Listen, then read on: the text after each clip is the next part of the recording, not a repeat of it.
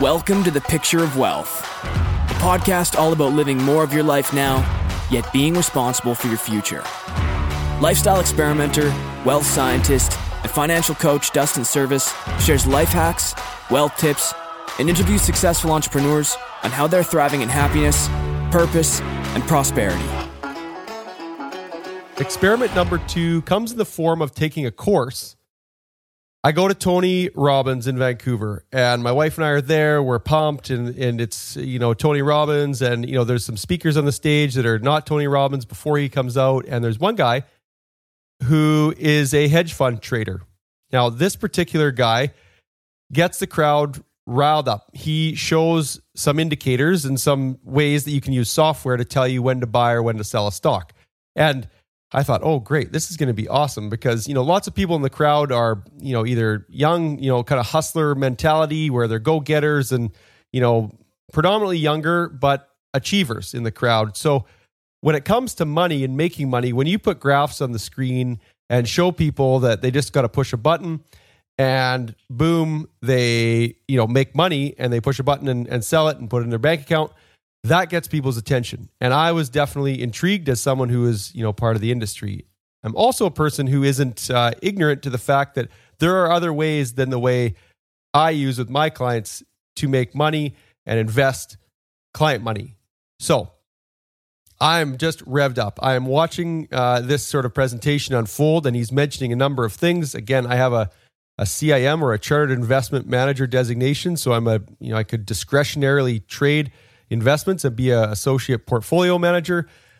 I choose not to. I choose to be a planner, but I've got the background to know exactly what he's talking about and showing, which I was excited. And he's speaking away, and, and then he says, near the end, I have a course. It's a weekend, it's three days. Uh, it's in Atlanta, Georgia.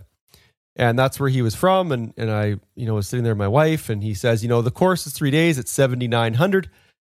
Wow, that was uh, that's a lot. And I'm thinking in my head, okay, like, yeah, good for you. You know, I'm not going to be doing that. And then he said, but you know, for Vancouver, you know, we're excited. We're going to uh, give you because you came here today and you're, you know, friends of Tony Robbins. We're going to give you forty six hundred dollars. Ooh, geez. Now I looked at Jody and I said, I think I might go to Atlanta. He carries on and does this a couple times and gets the course down to two hundred and ninety seven dollars. Now, he even makes it better and says, I'm actually going to do this course in Vancouver next weekend. Now, there's limited spots. If you want to sign up, come up to the front. I've got tables at the at the front and get a yellow slip. Well, it was like uh, Willy Wonka and the cho- chocolate factory with the golden ticket. You know, there was these people standing in the front with these yellow pieces of paper, and the caveat was you had to rush up there and you had to give your visa number right away.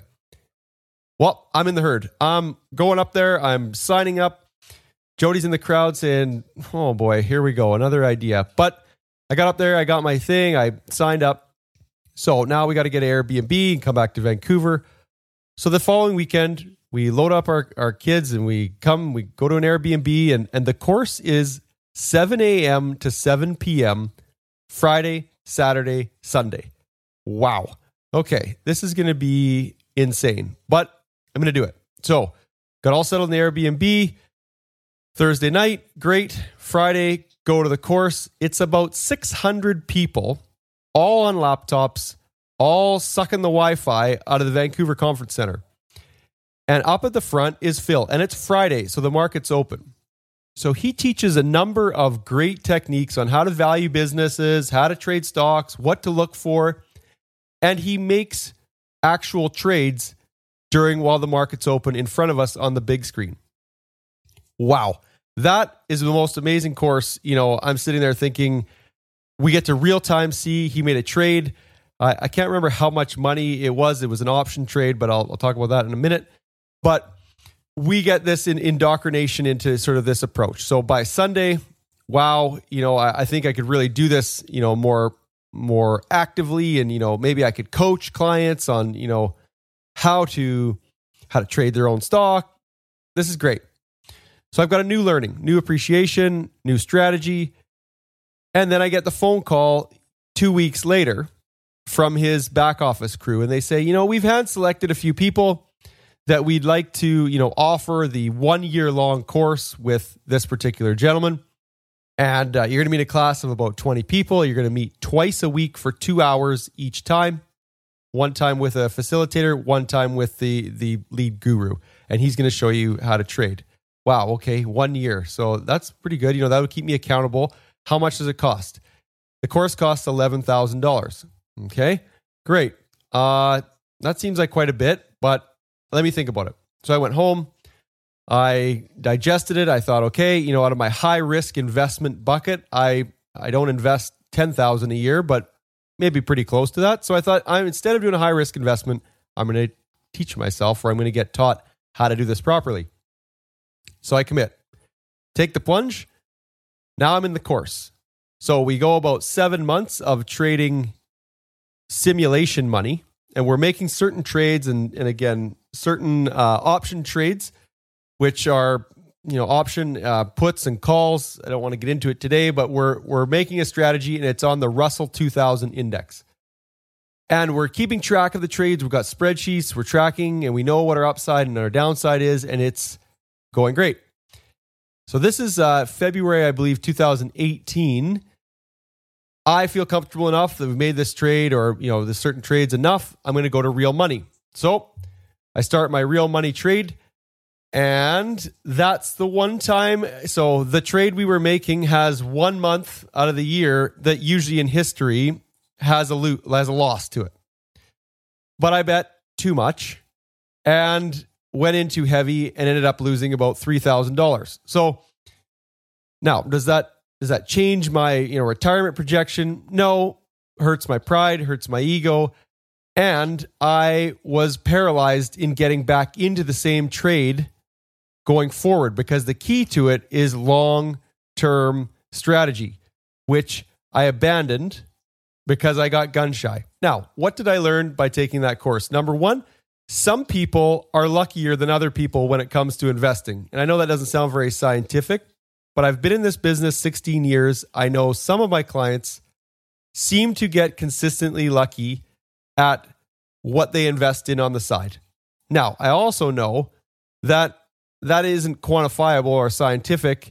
It just is a thing. I have one of my oldest, you know, longtime mentors that I really respect, and he mentioned a friend who always seemed to be lucky, and he copied his trades uh, and copied what he was up to, and usually made money. Number two, I learned that unless you are going to take it serious, very serious. I run a practice. This was something I did as a, a hobby in the night, in the early mornings before I'd, you know, go to work in my business. So I didn't put a full time effort into it. So when it came to valuing a company and really digging deep and doing significant research and reading a lot, other people in my class who seemed to do better, they were either unemployed, in between jobs, or maybe, you know, some of them were firefighters, other of them worked night shifts, so then they could be up all day.